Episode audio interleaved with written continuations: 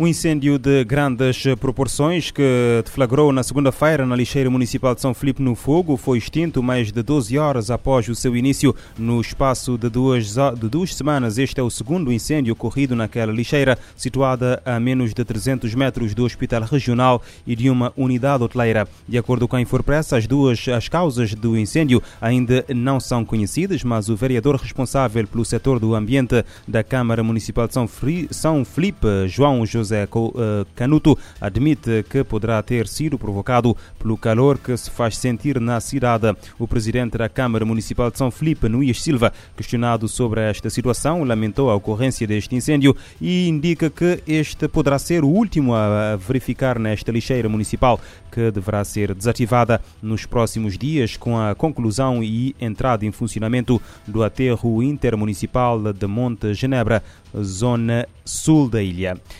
Cerca de 230 milhões de pessoas continuam sem receber sequer a primeira dose da vacina contra a Covid-19 nas Américas. A pandemia criou ainda uma segunda ameaça de saúde, a falta de vacinação de crianças contra doenças como sarampo, poliomielite, entre outras, em 2020, ano de surgimento do novo coronavírus no mundo. Por isso, a Organização Pan-Americana da Saúde pede a todos que se vacinem nesta semana da imunização que vai até o dia 30 de abril. A reportagem reportagem é da ONU News. Ao todo foram 2 milhões e 700 mil crianças que deixaram de receber as vacinas de rotina nos países latino-americanos e caribenhos.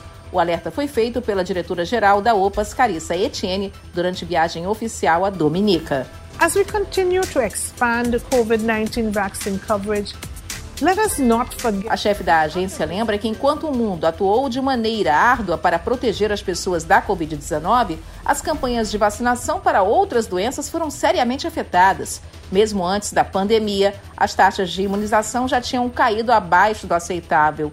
A semana de imunização, que começou em 23 de abril, deve terminar dia 30 e pretende reverter os níveis de atraso dos últimos dois anos. Segundo Carissa Etienne, existe um risco real de retorno de doenças como a polio e o sarampo nas Américas, por causa de retrocessos de quase três décadas, experimentados desde 2020 com a chegada da pandemia.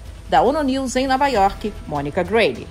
A semana de imunização vai, até, vai de 23 até 30 de abril. A chefe da Organização Pan-Americana da Saúde, Carissa Etienne, diz que 2,7 eh, milhões de crianças ficaram sem as doses contra o sarampo, poliomielite, entre outras doenças, por causa uh, do foco uh, na Covid-19.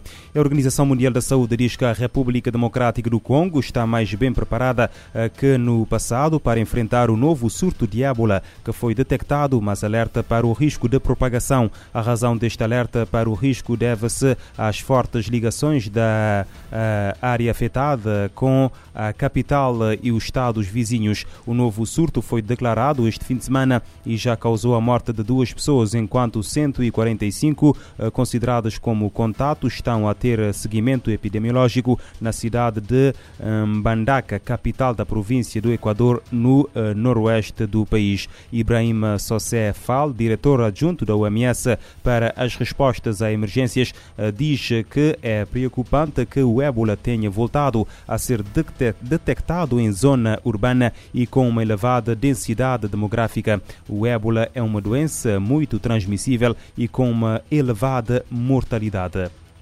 O exército ucraniano reconhece o avanço das forças russas no leste da Ucrânia após a tomada de várias localidades nas regiões de Kharkiv e do Donbass. As forças russas uh, progridem à frente uh, da linha de Izum, que uh, já se encontra sob o controlo dos soldados de Moscovo em direção a Liman e encontram-se nas proximidades de Severodonetsk, uma das cidades mais importantes da região. A informação consta do relatório diário do Ministério da Defesa de Kiev, a Rússia lançou no dia 24 de fevereiro uma ofensiva militar na Ucrânia que já matou mais de 2 mil civis, eh, segundo dados da ONU. Uma guerra que já causou a fuga de mais de 12 milhões de pessoas, das quais mais de 5 milhões eh, para fora do eh, país. Representantes de governos, a sociedade civil, setor de finanças e organizações internacionais estão reunidos até esta quinta-feira no Fórum sobre Financiamento para o Desenvolvimento na sede das Nações Unidas.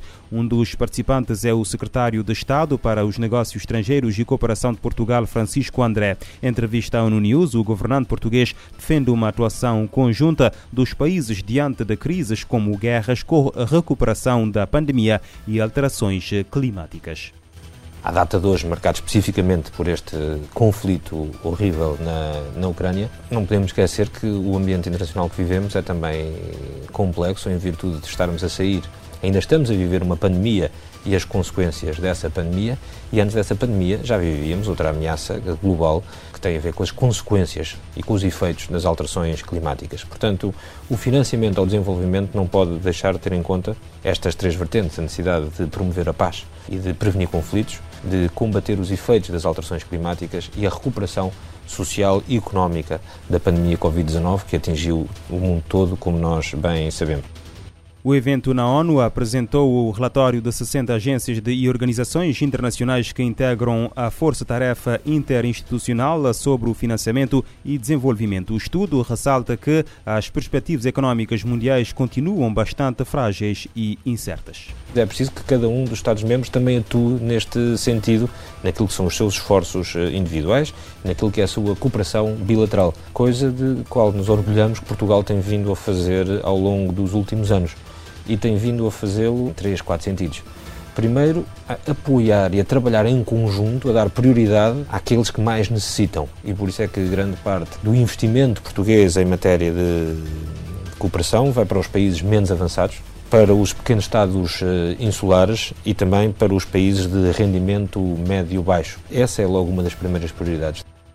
O relatório da ONU aponta que a crise humanitária e os efeitos econômicos do conflito na Ucrânia agravaram a oferta de pressões inflacionistas que devem levar a uma estagnação econômica em muitos países. O estudo alerta sobre possíveis escolhas difíceis que autoridades monetárias eh, eh, deverão eh, fazer em meio a um ambiente desafiador com o aumento dos, das preocupações com a sustentabilidade da dívida.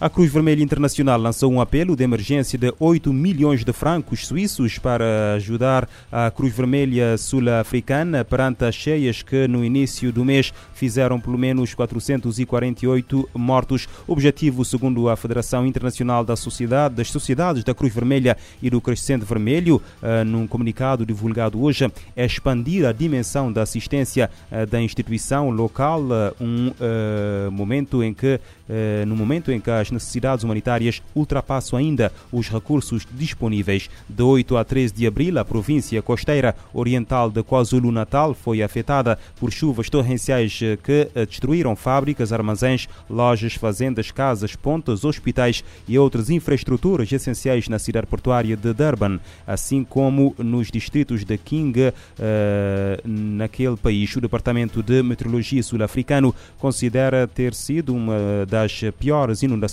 num só dia nos últimos 60 anos, eh, de acordo com o comunicado. De acordo com as autoridades, mais de 123.800 eh, pessoas foram afetadas, 448 pessoas morreram e mais de 30 mil estão desalojadas.